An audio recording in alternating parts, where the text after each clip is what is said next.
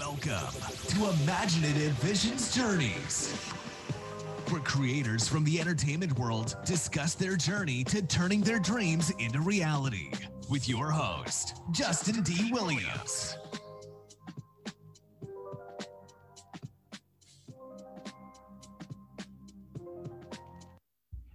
Right, all right, all right, all right, all right. We are back with another episode of Imaginative Visions Journeys. This is episode two, folks, and I have a wonderful, wonderful guest for everybody here today.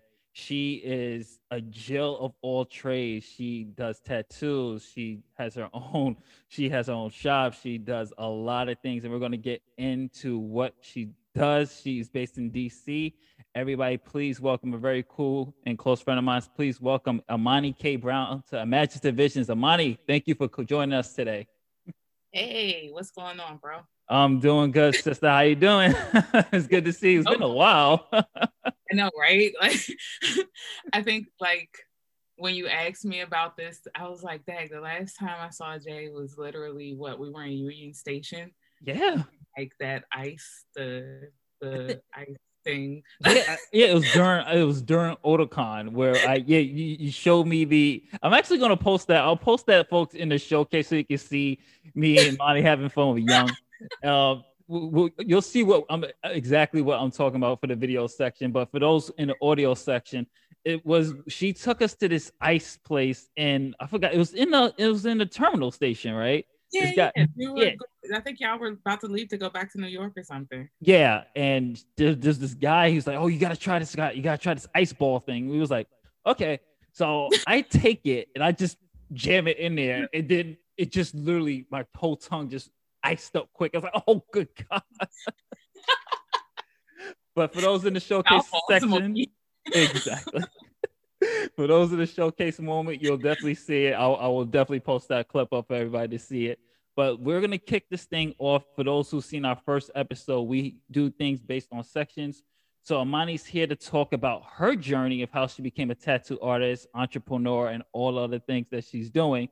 So we're gonna kick this off with origins. And for those who are our first time watchers or listeners, origins is when we the guests and we talk about the beginnings of how they found their passion. So Imani, let's start right from the beginning. When did you first discover your gifts of artistry and do you remember the exact moment when you said, you know what, I want to do tattoos. I want to be a tattoo artist. So I don't remember the exact moments. I should say that I come from a family of artists. Oh, wow. um, so I think that was already like in me um my mom used to go to i know my fondest memories are the ugliest photos of me when i was a kid. Um, when my mom used to go to uh she used to go to class and and going to class she would leave me with my grandma and the classes she was going to were her like she was in she was in art school so she was actually going to like photography class uh, painting things like that and she would leave me with my grandma and all the ugly pictures are me sitting on the steps with like crayons crying like snot running out my nose like i want to go.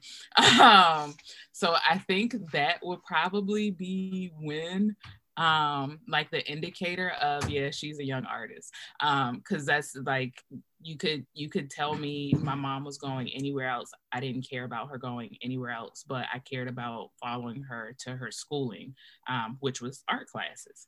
Um other than that just I made a conscious decision. I talk about this in my book, but I made a conscious decision that I wasn't built for anything else when it came time to choose to go to college. Mm-hmm. So, going to college, everybody was like, you know, uh, you should go for art education go for business, go for art and X, Y, and Z. And it was just one of those things like, mm, nope, not built for anything else. Going for art. Thanks. Bye. I didn't know what the plan was. I just knew that I wasn't going to end up in anybody's office. I didn't want to work for anybody. And it just felt, it felt right and if I was paying for it, I should go for what I want to go for. So exactly and that's one thing i've always noticed about artists is that even with me me myself as well mm-hmm. is that i struggle like i do a nine to five job right now every day I clock in, I'm struggling like just to get through that day because the creative side just constantly is taking over. Just to run. it, it's just like, what are you doing here? You have stories you have to do. Like I hear the characters in my head, write me this, this, this is just like, what in the God's name? Like, leave me alone. I have to make a living here. But I, have noticed that with the path of a lot of writers is that just not just writers, but artists in general, whether you're a game developer or, tattoo artist or whatever passion that you have creatively, you're you feel stifled with that nine to five. And there's always people, and we'll get into that with the roadblocks, but there's always people that say, Hey, you know, you need to just, you know, settle down, do your nine to five. Oh, don't worry about the art. You know, art's a art's a very difficult, difficult struggle. You know, that's a hard path to do. Maybe you should focus on this, have a backup plan. But then you then you leave yourself in a what if scenario. Like, what if I didn't yeah. do it? Exactly. I think that that was the thing. Like I was like, I don't want a backup plan. Like this is it, all or nothing. Like let's go. You know, my mom couldn't argue with me. I made a very good argument because she was just like, well, don't you want to go for and don't you want to have a backup plan? I get it. You know, she's the mom. She's you know worried about her daughter being a struggling artist type of deal. So I get that. But my argument was literally, I'm going to college because that's big for the family. But again, if I have to pay for it, I'm going for what, like, I'm buying this product. So I'm going for what I want, which is going to be art. I'll figure out the rest later. I got four years to figure it out. So that's all I got. And she was just like, I actually can't argue with that. So she didn't, you know, and she helped me help everybody else back off. So when everybody else was like, don't you want to go for art and, or don't you want to have a backup plan? She's just like, she made the argument, guys. I don't I don't think like there are really no loopholes in her argument. so so yeah. And kudos to her for teaching me to be a self-thinker. So I mean that's that's the that's the path of creativity is that's that's actually one of the most important lessons when you're creating is just that you do have that path that you have to choose. And it's just like yeah. there is risk involved. And like I said in the previous episode, for those who've seen it, um, when it comes out, um, you have to take risk. Risk is the key, especially if you're a creator. You have to take the risk. You can't be afraid because you're going to end up in this what if scenario. You will be in that nine to five position where you're going, I should have went for that. I should have went to film school. I should have went to that art school. I should have did yeah. this to this. And it kind of leaves a, like a kind of a disappointing, miserable existence because you, you start to become bitter with yourself because it's like you live in this bubble, like you feel trapped. But so that was how Imani became, how she discovered. But who were some of your influences in the art world that made you kind of inspired you to become like a tattoo artist or take this path in general? You know, you said your mother and you have families, but there's any other influences that you can name? So my influences at the time, it wasn't it wasn't to become a tattoo artist. My influences for becoming a tattoo artist aren't people, and it's pretty dark but my influences to become an artist was literally the Harlem Renaissance. Like I was like, I want to be that artist in Harlem doing my thing. All the great artists come from Harlem and row house. Like I had this very romanticized view of what I wanted my life to look like as an artist. And it came mm-hmm. from people like Romare Bearden and um, Langston Hughes, a bunch of just a bunch of a bunch of artists, uh, from writers to visual artists, uh, photographers. Um, and I can't even like I get excited talking about it, so I can't even name like a bunch of names. My brain is all like, yes, and let's go. But in especially in what in learning African art and uh, art history, and bringing up uh, the Harlem Renaissance, I could see myself in art. So like all the time, like going to art school, um, you're always given like art history, but you're given like really, really white art history where it's just like, it's cool, you know, I, I, I jam with my favorite period is Rococo and Baroque period, got it. But they don't look like me. Like, what are the people who look like me doing? And when when it got to that point in art history, it was like, that's me. That's what I want to do. That's what I want to be. Fuck it. Oh, sorry. Can't no, no. Oh, no, you can't. This, is like, rated R, girl. We good. I'm like, oh shoot. Oh no, um, no, no, we good. I'm literally like, that's what I want to do. Like, it wasn't they were master artists, but for some reason you could feel where they were exploring themselves, exploring the world around them, and just kind of taking it all in and creating a process of what they actually sorry i my i want to sneeze and i'm crying. Um, but but just in that process of taking it all in and then like just putting it out in this inspiration of what what it what it actually translate to for them was very exciting and i was just like that's what i want to do. So it was literally from that particular period. So harlem period harlem renaissance period and learning about that in art history would actually be um, the artists that came out of that would be the the inspirations. Um, i know people would probably think that i'd say somebody like what's his name? Um, basquiat or something but no and there's actually a little bit more uh, influence because you, you of course you mentioned the Harlem Renaissance, but a lot of your style and brand comes influence a little bit from the Japanese culture with the yeah. ka- ka- yeah. So how did you get into that type of culture as well. And when did you become a fan of that? I mean, of, of, I mean, I know because we we we, we did otakus and geeks, but for those who who don't know, how did how did the Japanese culture as well influence not just the brand but the style, clothing, and everything else that you do? So one, I do have to blame otakus and geeks for like popping the top of being like, yeah, that's what you're into. Okay, fine. We have a space for you here. Um, and just kind of letting me live in it. But originally I came into it. So, and, and I talk about this, my book talks about literally um, how tattoos and kawaii life saved my life. Um, but literally just in wanting something, wanting to surround myself with happier things, um, wanting to explore, you know, things. Um, is what led me to kawaii lifestyle. So again, that that idea of self-expression and taking in all of these things from the world as inspiration, but you know, you're puking them out and like, you know, this process of how you how you actually understand those things was really cool. And now we're doing it in clothes and taking street snaps. Oh, I'm there, pull up. so that was it would it would be going to cons, uh, blogging for otakus and geeks. And when I blogged, I had to do a lot of research. Research sent me down rabbit holes before I knew it. I was living on Tumblr and in a sensational kawaii life where I was like, again, this this me hi me i don't know what i could see in the styles that actually resonated a lot of it reminded me of like nostalgic times um, childhood like stuff that was really like that was my jam yeah and seeing other people of age actually dressing um, to those things was very inspirational so i was just like i mean it's not hurting anybody might as well try it out and next thing you know, it was like, uh, again, back to Baroque and Rococo period. It shows up here too. Let's go. Like all the things are there. So, you know, all the green lights.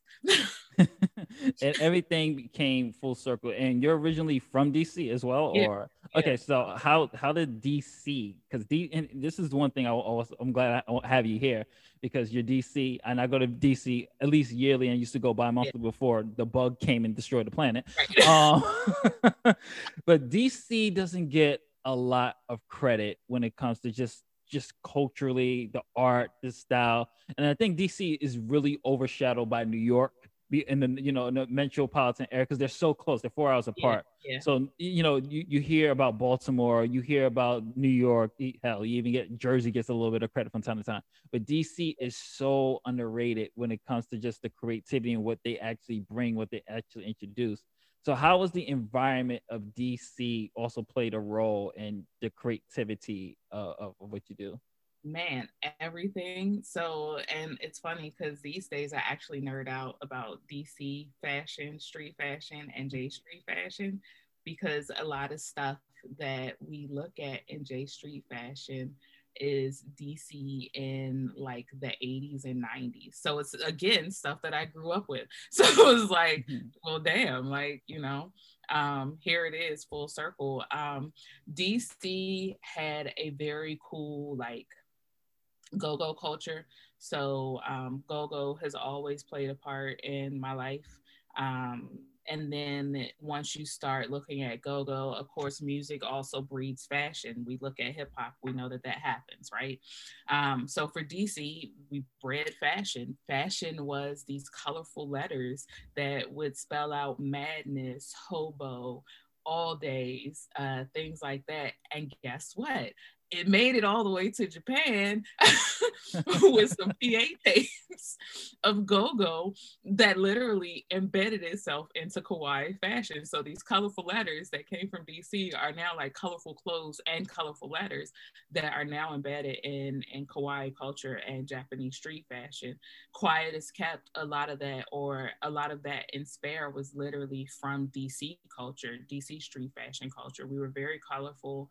Um, we did weird stuff. Uh, guys had things like ripped jean shorts with thermals and uh, slouch socks and Tim's on, like all types of stuff that it was like, okay, mixing of the seasons, but what's happening here? But why does it look cool? But I don't want to wear that. But you can pull it off great. it was just a very weird hodgepodge. But that hodgepodge, again, you could tell people were just exploring themselves. And it was just, it was a very moody and expressive time. And to see that show up in Japan was like in Japanese street fashion, as I started learning about it, was like, I've arrived. like, this is this is it. Like this is it. So yeah. It, it's so funny because you brought up the go-go because I remember singer Amerie really introduced that towards the R&B hip hop with the yeah. sounds that she was doing with what I think was um thank you it's one thing. I, I should know that because I'm like the biggest Amerie fan and she's from DC from what I understand. So yeah yeah so she brought that type of sound and Beyonce stole it. But then um yeah, then, uh, let's let's be let's let's keep it real.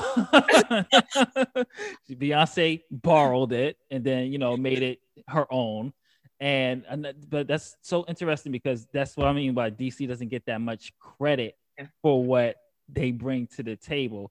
But yeah. now we have a idea of the origins of Imani. We we we we heard how she started, what inspired her.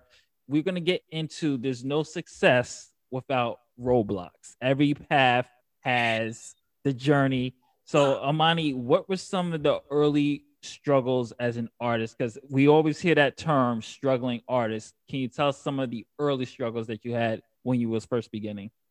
Let's see. Uh, three struggles that I had would be um, accepting that I wanted to explore art. So I didn't like, you know, ADD. So you just bouncing all over the place. I can't commit to one style. Um, and being able to embrace that because there's a special place for people like like who can actually be that fluid and well-rounded and move around in things. So being being able to embrace that was a huge struggle. I still struggle with it. Um, money. so when we actually talk about the struggling artists, we're literally talking about money. Um, and uh what was the the third one would probably be um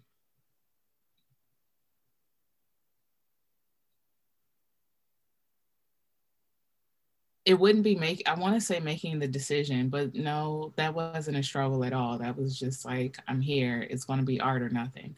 Um probably finding the space, like literally finding that space that would answer the call of like money situation um, and being able to move around. So, like, actually having something that would support those two things um, and finding space in art to do that thing um, was i think those were the, the main three roadblocks um, I'm a big dreamer, so uh, I'm I'm huge into being a visionary, and I don't. I'm just now learning how to actually break down big visions and dream big and all that good stuff. Mm-hmm. But I would dream big before, and then also like naysayers. So I think that would be probably like the fourth thing. So when people be like, you know, like you said before, to your point, you know, oh, get a backup plan. Oh, do this, do that. You know, the naysayers of I don't believe in you, and you'll be so excited about it. You're like to the moon Sorry, Dogecoin. But we were just looking at stocks this morning. But literally, like you're just like, yeah, I can do this. I don't know how I'm gonna do it, but I'm gonna do it. And then here come people like, you know, have a backup plan. What if you fall? What if you fail? What if you know X, Y, and Z? And you haven't thought about any of that stuff. Why? Because you know you can do it. It's just, you know, figuring out how. Like you know so much you can do it that you can almost reach out and touch it, but people come in and will break all of that down, which I find interesting because as a kid they tell you you could do whatever you want. So um, until about age 12, it's like you can you can reach the stars and you can go to the moon and you can do this. And by the time you're 12 and you're like, well, actually I do want to reach the stars and go to the moon. No, no, no, you can't do that. No kid. Mm-hmm. That's, that's you know. Um, so I think naysayers and and that disbelief of whether I could make it in art. Um, since that was like literally, I don't know what I'm gonna do here. I'm gonna figure it out, but this feels like where I'm supposed to be. I don't have any immediate answers for you. Um, and I'm okay with that. I need you to be okay with that type of deal was always uh was always a roadblock. Um, so I just nix people out of my life.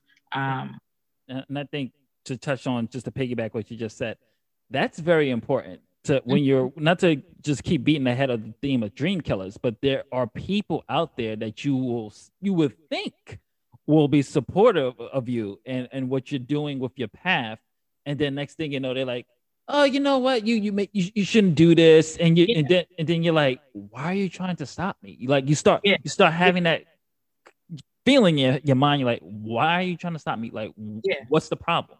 If I, I make it, I make it. Don't you think if I make it, I'm gonna take care of y'all too? Like, like, like I get the difference in in people who are literally just like, okay, let's think about this logically. Let's figure out how we're gonna do it, you know. And then those literal dream killers who are like, nah, fam, like you're never, you'll never get there. You'll never do this. You know what I mean? Um, those people they for the birds. That's that's old news. Uh, we not doing that here. So, but you know, I do keep people around who will help me think logically. So if dreams seem too big, they'll help me bring it down so that that way it becomes attainable for me. Those people are different from naysayers and dream killers. Those people are actually like they're useful. exactly. Like I mean, you can have like the biggest dream, but yeah. It's always important and i'm, I'm going to touch on that what you just said. It's always important folks to have people who not say bring you down to reality but bring it down to the point like okay let's like like, like we're not going to go out of space. We, we can't go to space right now. We're not trained astronauts. We can try but i mean if you want to do that maybe you can try to go into NASA and then try to see if you get into space, things like they're, that. they're the people who give you the tether. So if you're into space movies and you're always floating in space, they always have a tethering thing to help pull you back yeah, exactly. and keep you from just floating wildly in space. Those are the those are the tethers. As a, I would like those are the people who literally like, okay, okay. So I believe in you. I just don't want you floating wildly. So I'm going to make sure there's a tether here. So you need to come back down and reground yourself that you could you got this, but other than that, go be great. and that's the, and that's the thing when it comes to especially with creative people is when we touch more on the struggling artist theme, right? That we're we're talking about here is you mentioning finances. That's probably the hardest part when it comes to pursuing your goals and making your dreams into reality is finances is how do I fund my project without a taking a big bank loan and having to pay that back B without trying to do a nine to five? Like, do you, yeah. Freelance? Did you go to different shops to just, you know, what did you do to kind of tackle those type of issues? So I did freelance first and I I talk about this all the time because I'm like, the hustle is so separate, guys. I need y'all to understand this. Um, dream free, you could dream all day. The hustle part, that's so separate. But I did dream, I did uh, freelance first. So I would start doing freelance in college and learning like that literally I was right. Working for somebody else just wasn't my jam. And it got in the way of things that I needed to do to actually reach my dreams. So working a working working a job, even in college, was not the move, but I needed money. So um, so I started doing actually uh what was I doing? Uh, headshots.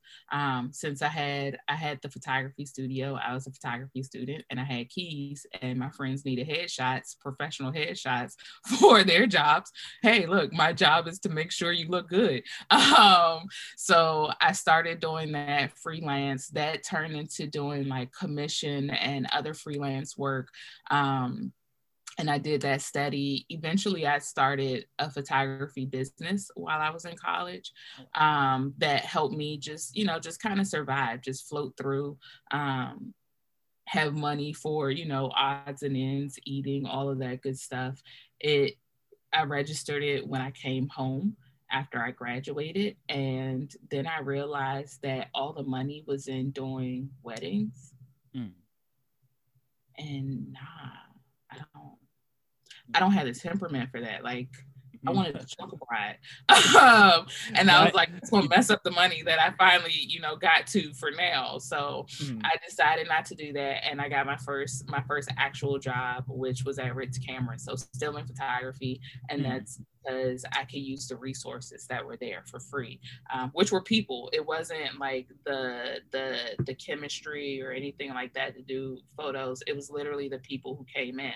There were other photography owners uh, and business owners who were coming into Ritz Camera, and I used that as an up to find out my next resources to get to like the next step. So literally each step, I would just kind of, what do I need now? Like, what's the immediate need? I know it's money, but what do I need the money for? Exactly. You know, and then, you know, figure out how much I actually need and how what what I'm actually willing to give of myself to get that. So it was always like this balancing act of is that worth it type of deal. Um and that's that's usually what I did. Like freelance, um, assign the money, and then um, these days trying to grow the money.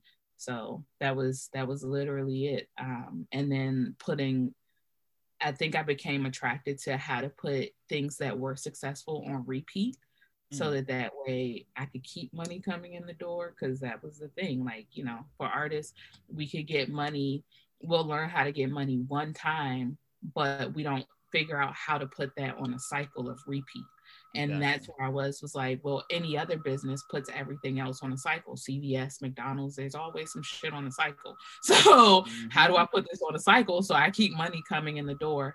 And when I was in in tattoo is when I started saying that I wanted to I wanted there's somebody screaming outside. Sorry. Um, it was odd. I thought it was cicadas at first, but nah, that was a human. Um, but uh but yeah uh with that just you know trying to figure out and i talked to my tattoo mentor where i was like i'm trying to figure out how to put like the money that is coming in the door on repeat i don't want to wait and guess how much is going to come in which is usually the mindset and cycle of an artist or any most creatives actually is literally just like well where's my next money going to come from I know I want my next money to come from this. How do I make that happen? The end, you know. So so that's what I did. Um, and yeah, like I just now I'm just trying to figure out how to put them on repeat even bigger. So yeah. And before we get into the destination, just one more question for the mm-hmm. roadblocks. You having your own brands such as Little Ink Pink Play Shop and of mm-hmm. course I Puke.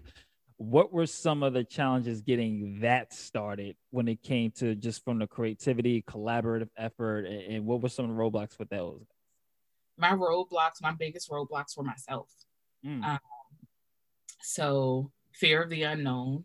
So again, the dream is so big and you believe in it so much that you can reach out and touch it, but you really know you don't have a plan of how you're going to sustain it. So what happens after you touch it? um, so it's fear of the unknown. Um, I had huge imposter syndrome, uh, things we still struggle with as like any cycle of, of creativity, you're still going to struggle with it. So huge imposter syndrome. And I had to figure out how to get out of my way, um, which the biggest roadblock was getting out of my head, um, was to get out of my way, um, talk about it actually voice it out and i became a proponent of actually talking to yourself because um, sometimes you know things sound good in your head until you say it out loud and you say it and it's like the hell i was thinking that that don't even mm-hmm. make sense. So after a while, you know, I have people I talk to, of course. Um, my tattoo mentor is is was a huge part in that. But if it was something that was like, I just need to get it out. Let's just see what this sounds like. I would actually talk to myself.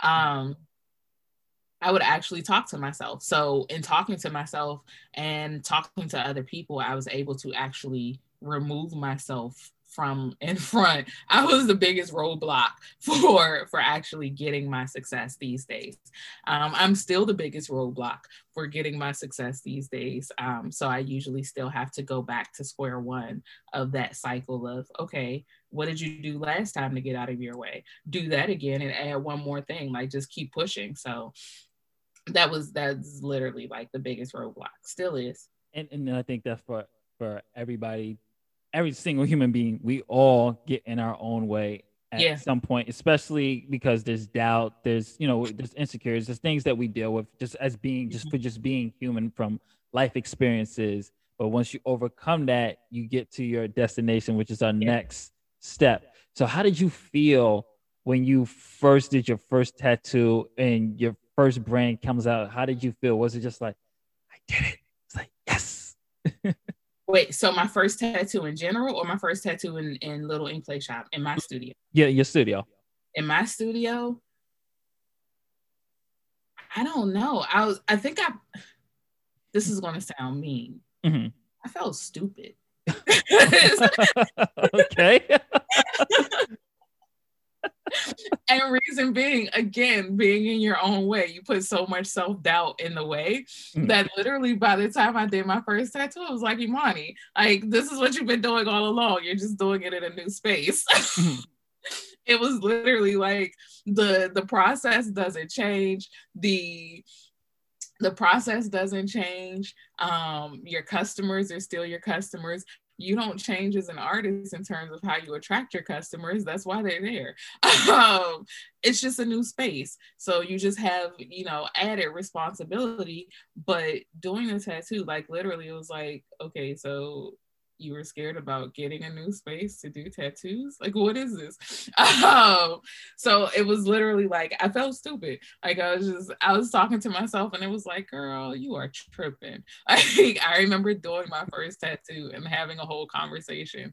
I called the people upstairs in my head a council six of them um, and literally the council having a conversation like oh like if I had to, and I can't, I, I still have to illustrate this. The council, literally, there's a round table in my head, and everybody sits around this round table. But the round mm-hmm. table is big, so nobody can actually reach across and touch each other or anything like that.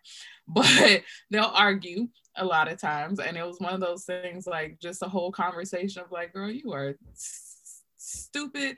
Like, what? Why did you wait so long? Why did we not do this sooner? I told you, like, you know, like it, it just felt like a bunch of self bickering inside mm. where it was just like, yeah, you could have did this years ago. Like, but we're here now. So what are we going to do now? You know? And after a while, by the time the tattoo ended, it was literally like, okay, so we've arrived. So what do we do next? Um, so, mm. so yeah, that's, that's how I felt. Um, it was probably one of the silliest moments. Uh, a lot of those moments happen when I tattoo where literally it'll be a lot of self-reflection, a lot of the council like yelling at each other, um, a lot of like teddy bears and confetti being thrown in my head while I'm tattooing. I'm mm. very present.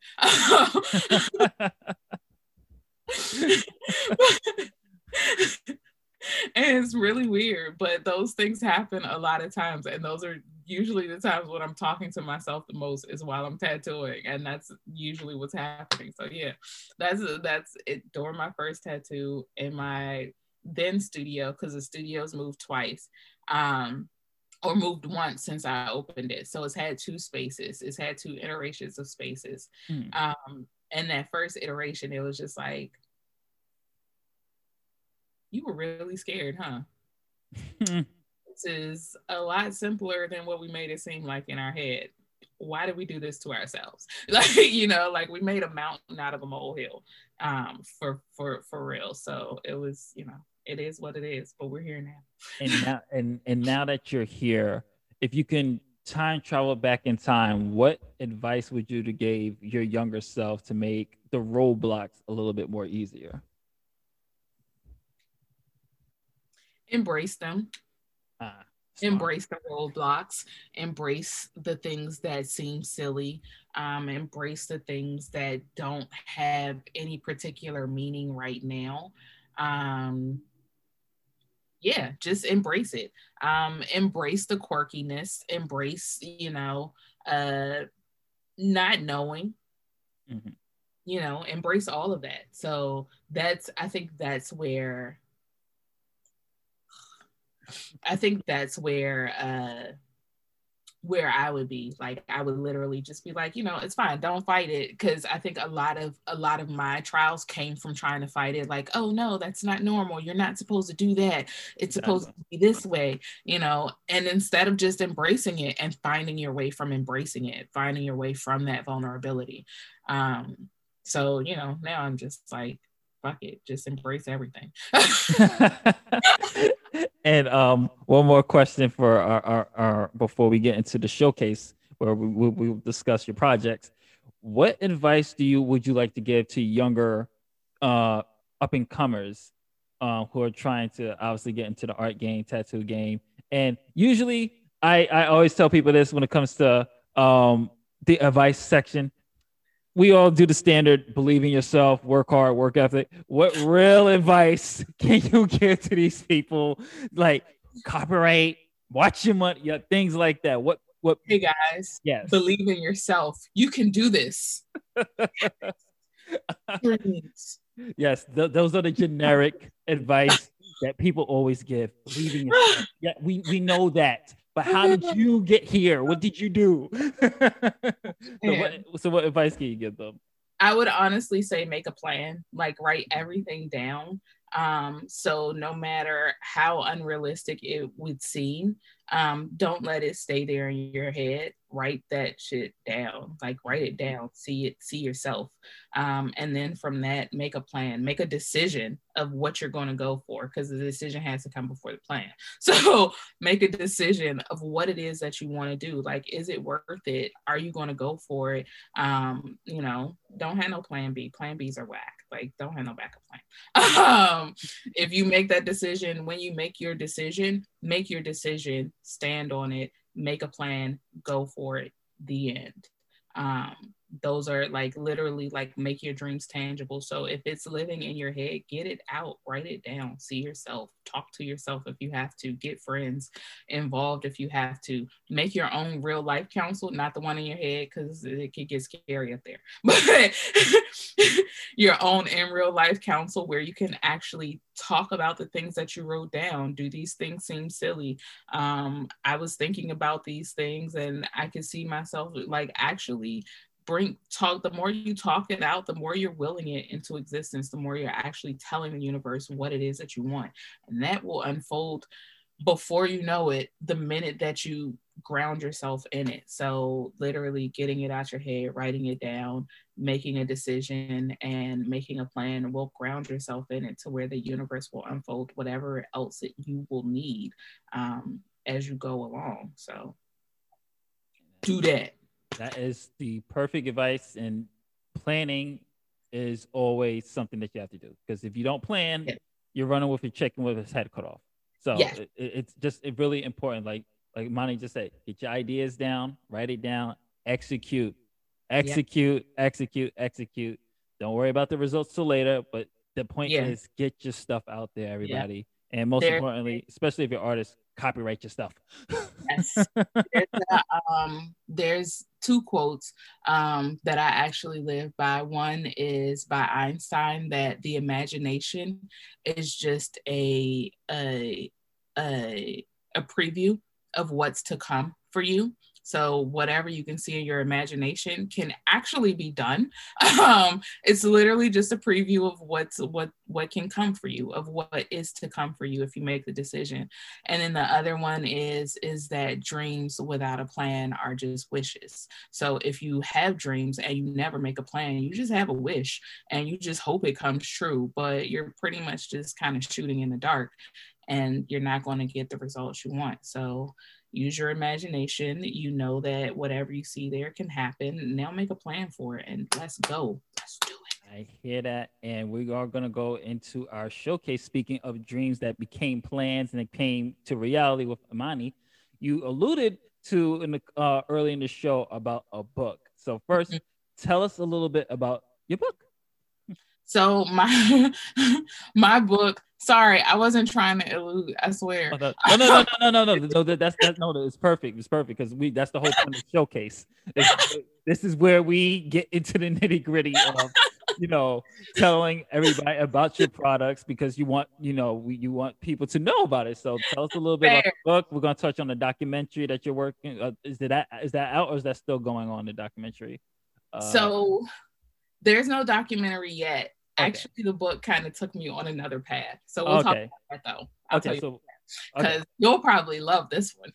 um, but um, so my book is my personal. It's it's a memoir, and okay. it is a self-reflective journey of everything that it took to co- become from unknown to surviving to thriving artist um, using tattoo and kawaii to save my life so um, i'm bipolar one and mm-hmm. with being that uh, being able to say that you know your that and other conditions like growing up in a single family home in the hood all these stories we already know type of deal.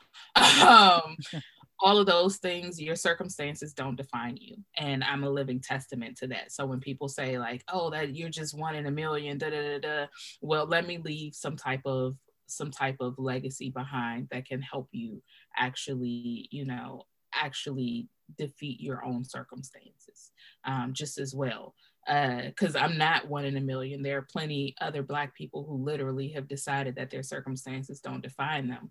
Um, mm-hmm. But I don't think we talk enough about um, embracing the dark spaces, uh, what those circumstances were that you overcame, and talking about them loudly and proudly.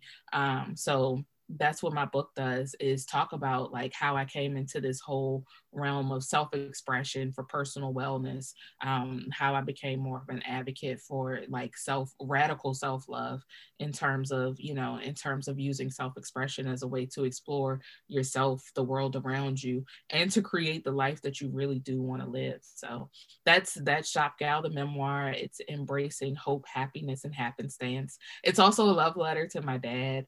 Um, mm. he passed a year into me having my studio. Okay, this might actually be a real cry. Um, he passed, uh, yeah, a year into me having my studio, almost abruptly. I almost missed his death and I felt guilty. So I didn't want to work anymore. And I almost lost my studio and my home because I was willing to let my dreams die with my dad and he wouldn't want that.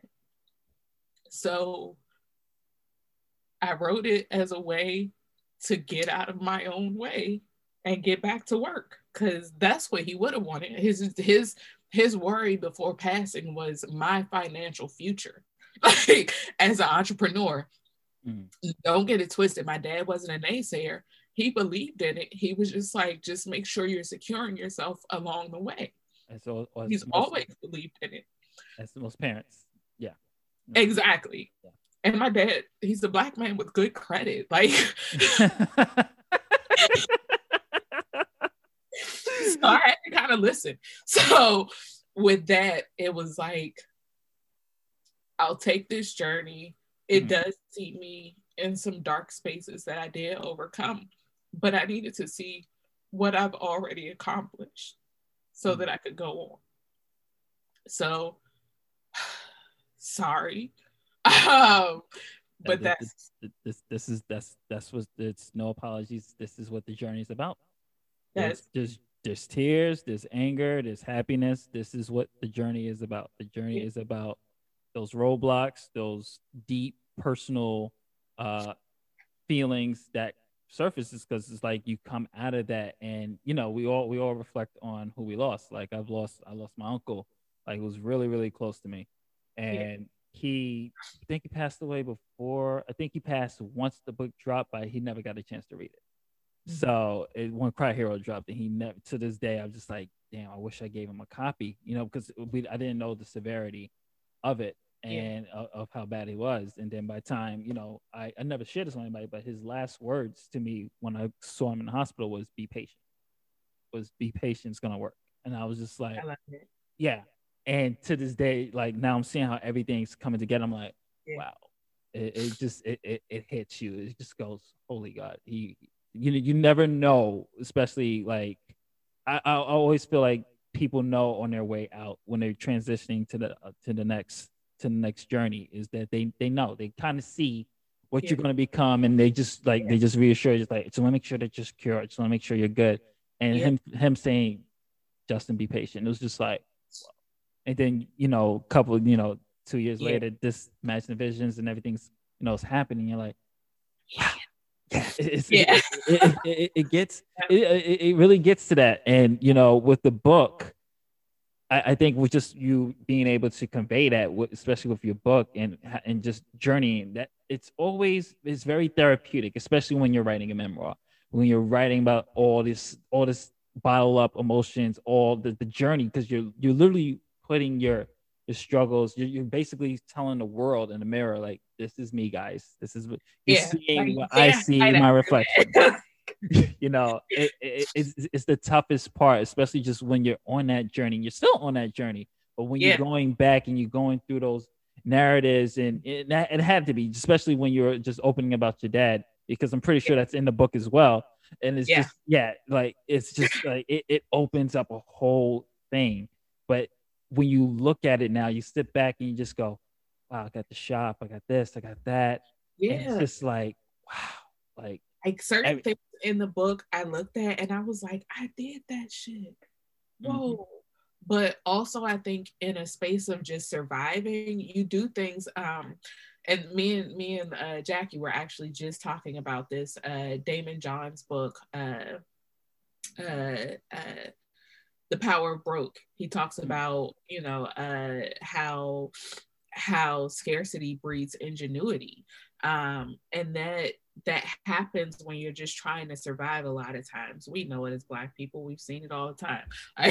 That's why we're resilient. So at the end of the day I did the same thing that I'm embedded to know to do in terms of surviving. I just never had the space to stop and look back and appreciate those those milestones and moments to be like, dang, since you did that, like mm-hmm. you did that, you know. So it was it was very therapeutic, not just in a way of saying what's up to my dad. I won't say I said goodbye because it's definitely dedicated to him. He definitely has a page of the book at his grave, all these great things.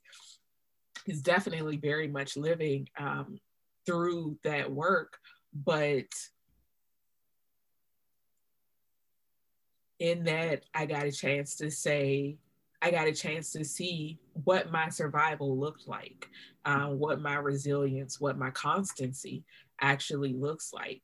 Um, so that I can do better with that, you know, with those tools going forward, because they're actual tools. It's just now, now that I know the tools are there, I know mm-hmm. they're crafted. How do I sharpen them so I can do better for my next, my next, uh, my next season in life? So that's that's really been been a huge thing for that book. And you were alluding you said that you started a documentary but it turned into the book so what was the documentary going to be so the documentary originally i wanted to do a documentary about black tattoo culture mm-hmm. um, and then i was like that's not the start that's not that's not i want to say something about that but that's not I'm a part of Black tattoo culture. So, mm. and a living historical part. So, at the end of the day, I didn't need to reach so far to tell a story about Black tattoo culture and what it looked like. Um, I could just literally talk from personal experience. I'm the mm. second Black female for the US.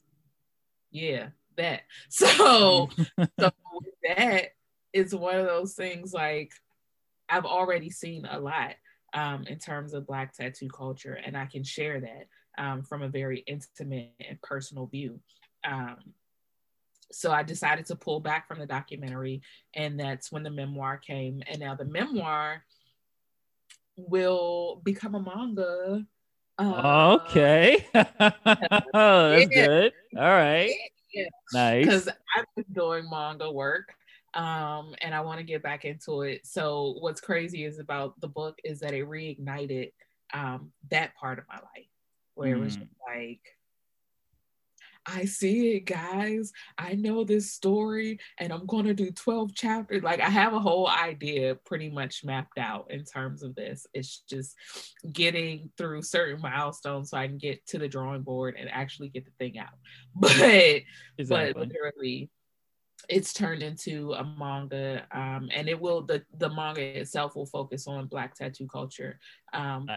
but also still from a personal from a personal journey, um, from a black girl's journey um, mm. in, in tattoo culture, because there's a lot of questions about like being a black female and tattoo and, you know, traveling to Japan and working there and, you know, how you take up space and command the respect and things like that. So I think having that in a, in a manga would be really, really fun. Um, but you know, especially from it won't come from like an apathetic. Um, I've been here umpteenth years, old lady angry yeah. voice. You know what I mean? Like exactly. you know, let me teach you these lessons back in my day. I don't want that. That's whack.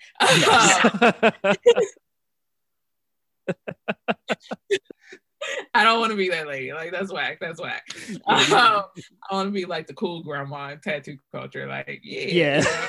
you don't want to be like. Oh. I can still like. I want to be like the Baddie Winkle of Black tattoo culture. Yeah. So, you don't. You don't want to have a manga, but like, I'll show you how to do this, son. right. Like, you know, like I want this old lady. I want an old lady in the manga. Maybe I'll put that in there. I want her doing cartwheels with a cane.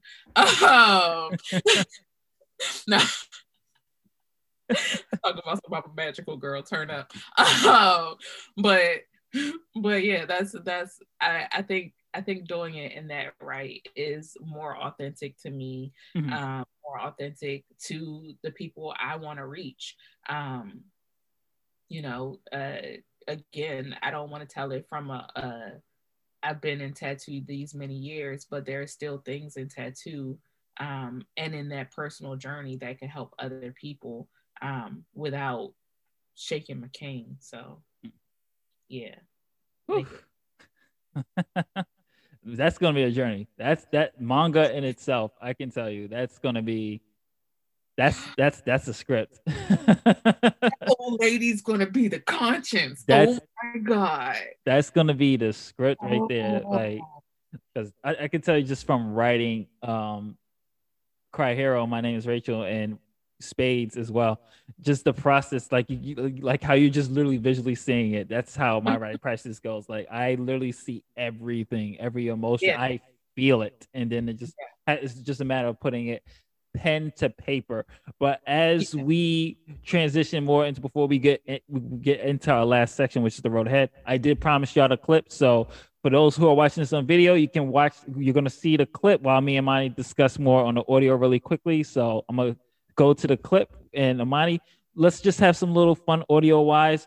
Um, what was the most, just a fun question before we wrap this up. What tattoo did you, someone asked you to draw that made you just go, what the fuck? um, what was the WTF? Every tattoo artist has one where you just like, nah, I ain't doing that. so uh, this is okay. Here's a story I tell often. Um, hold on, I'm sending a link. There you go. Okay. Um, the there's this guy who came in and this was when I was working at Pins and he was like, You have a he was like, I heard you, you're the girl to see for fine line tattoos. And I was like, Yes, that's me. And and he was really aggressive about it, but also soft at the same time. Like it was this real weird energy. Like it was just like, yeah. Like who's asking? You know what I mean? Um, and he was like, I want the Lord's Prayer in the pit of my arm, but I want it upside down. And I was just like, let me guess. So you can read it? And he was like, yeah, because it's for me. And I was like, you're not going to be able to read that like hours after I do it because it's in the pit of your arm and those lines are gonna bleed together and it's just gonna look like bleh. And he was just like, but I'm paying, so you should honor my request and do whatever you want, whatever I want. And I was like, actually, no, tattoo doesn't work that way. And I love tattoo because literally it's the one industry where the customer's never right. so as much as we want to give great customer service like there are certain things that come in ridiculous and it's just like let me let me just hold a mirror to your face so you can see how stupid you are. Mm-hmm. and i literally was like yeah tattoo doesn't work that way. Um as much as i love your money i don't want to have to tell you that you when you walk out you can't tell anybody i did this tattoo and he was like, but I won't tell anybody you did this tattoo. And I was like, lies and garbage. Somebody referred you to me. Like that just doesn't even sound right. it was like, so when when you're all proud about this shitty tattoo, you're gonna be like, Imani did it. I don't want that on my record. No. Facts. Um, and he just looked at me and he was like, I'll take my money elsewhere. And I literally like as he walked out the door and I did the pettiest thing and I opened the door and I waved like you like you wave at somebody walking down the street and I was like, have a good night. and my tattoo master just died laughing. He was like, you know that was stupid because you didn't even tell him you love him before you just like just crushed his dreams. Usually the, the joke is is that usually before I tell people that their idea is stupid, I'll literally look at them, smile, and say, I love you. But mm. and then and then everything comes out. So the joke in the shop has always been as soon as I say I love you, I'm about to crush somebody's dreams. And I'm like, I don't mean to. That's why I tell them I love them first because from a place of love. It's just stupid. it, yeah, it's like when your parents punished you. They like after they gave you the ass whooping, like, now you know I love you. right. It's gonna hurt me more than it hurts you. Like, yes, it's gonna hurt me to tell you no and that this is stupid, but fam, this is, let me save you from yourself. That's my job. That's my that's that's yeah, that one. Um, that's a weird one. yeah. There was this guy who came in, the other weirdest one, and I didn't tattoo it either. He wanted the Lord's Prayer. What is it with the Lord's Prayer? He wanted the Lord's Prayer in Japanese. How does that work? So he asked me to translate it. So I just pulled up my Japanese Bible because I said, I asked him a few questions, which I mm would normally do with anybody who wants anything translated in another language. And I asked him a few questions. I was like, Do you speak Japanese? And he was like, No. Okay, so what's your connection? Are you at least a nerd? Like, do you watch anime? Like, something, give me something. And he was like, No. Why do you want it in Japanese? It looks prettier than English. And I was like, Fam, your eyes are deceiving you. Uh, so so, so I pull up the Japanese Bible and I was like, this is the Lord's Prayer. And it's like double the size of what it would be in English. And it's like in three different writing systems. So you still want this? And he was like, why would you think that I want it that way? Why wouldn't it be in all kanji? And I was like, because Japanese is in all kanji. It's like three to four different writing systems. If you spoke Japanese, fam, before you got this on your body, you would know this. he was just like, oh, well, I'll think about it. And I was like, all right. And he was like, so if I want that, if I want that script, how much would you charge me to translate it? And I was like, I'll charge you $5,000 for you to have access to my Japanese Bible. He was just like, wait, you're really going to charge me, but you're not going to translate. First of all, it's already translated. Why am I translating something? I just pulled it up for you. But since we're having this stupid conversation, you're going to pay me for the brain cells I just lost, which is going to be $5,000. So yeah, he ended up getting the Lord's Prayer. He was getting it from another artist in the first place. He just wanted me to translate it, but he ended up getting it in English because I was right. So, so oh my goodness. There's always something. And folks, that was our audio exclusive. Yeah, yeah. So. And it's an exclusive. it's an exclusive. Let's go. Come on. Okay, so now for those who are watching, who's finished watching what we did video, we are at the last section of the show, the road ahead. So Imani, this is where you plug plug in. Where can people reach you? Where can they follow you? And tell us what is up next for you. Woo! Okay, so I'll tell you where you can reach and follow me first, because then I'll tell you what's up next. Hopefully, you'll want to follow this journey. Hooray!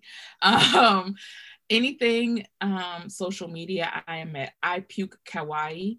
Um, my website is ipukekawaii.com. It's I P U K E K A W A I I. So it literally translates to I puke cuteness. Um, mm-hmm. So ipukekawaii.com, uh, ipuke on Facebook, ipuke Kawaii on Instagram, and ipuke Kawaii on Twitter. Um, I am also searchable by my real name, Imani K. Brown, on anything. So if you just wanted to do a quick Google search, if you don't remember it, that's fine too. Um, you will definitely find me that way as well. Um, and what's up next is the Afro Kawaii experience. Um, so to bring this book to life, because it mm-hmm. did make me extremely self-aware, um, and it made me not want to talk about the book anymore. But what I found important to talk about is taking up space um, as a Black alternative person and um, in a, a, lifestyle, a culture, and an aesthetic that doesn't seem to be for Black people, but actually is. Um, so, uh, talking more about that, I'll be building a community around that, around the Afro Kawaii experience. You can follow at Afro Kawaii Style on Instagram. Um, and yeah, uh, I have a live cast coming up soon. It's 13 13 movers and shakers of nice. Black alternative creatives who have literally um, used their creativity as a way to cope, same as me, but also um, extended their creative voice to their particular uh, culture um, or lifestyle of choice, their alternative lifestyle. So we have like uh, Jackie from Adorned by Chi, uh, Bree from um, B from uh, from Quirktastic, Jonquil Art, uh, Arcisa of Harajuku Tattoo. All these people who are black, um, where people say like that's weird, black people don't do that. Let me tell you, we do some of the dope shit and we make it our own. So that's the journey that I am on now is actually expanding and opening up more about the Afro Kawaii experience um, so that you can see that it's it's not just me. Um, mm-hmm. There are more um, Black people out there. We all know in blurred culture, especially, that Black people are, are doing a damn thing. So, you know, to see that in Kawaii culture, um, since Kawaii is considered um, almost like a cousin to hip hop. Um, mm-hmm. Then with that, uh, uh, being able to actually open up that journey and share more about what what we look like as cousins. Exactly.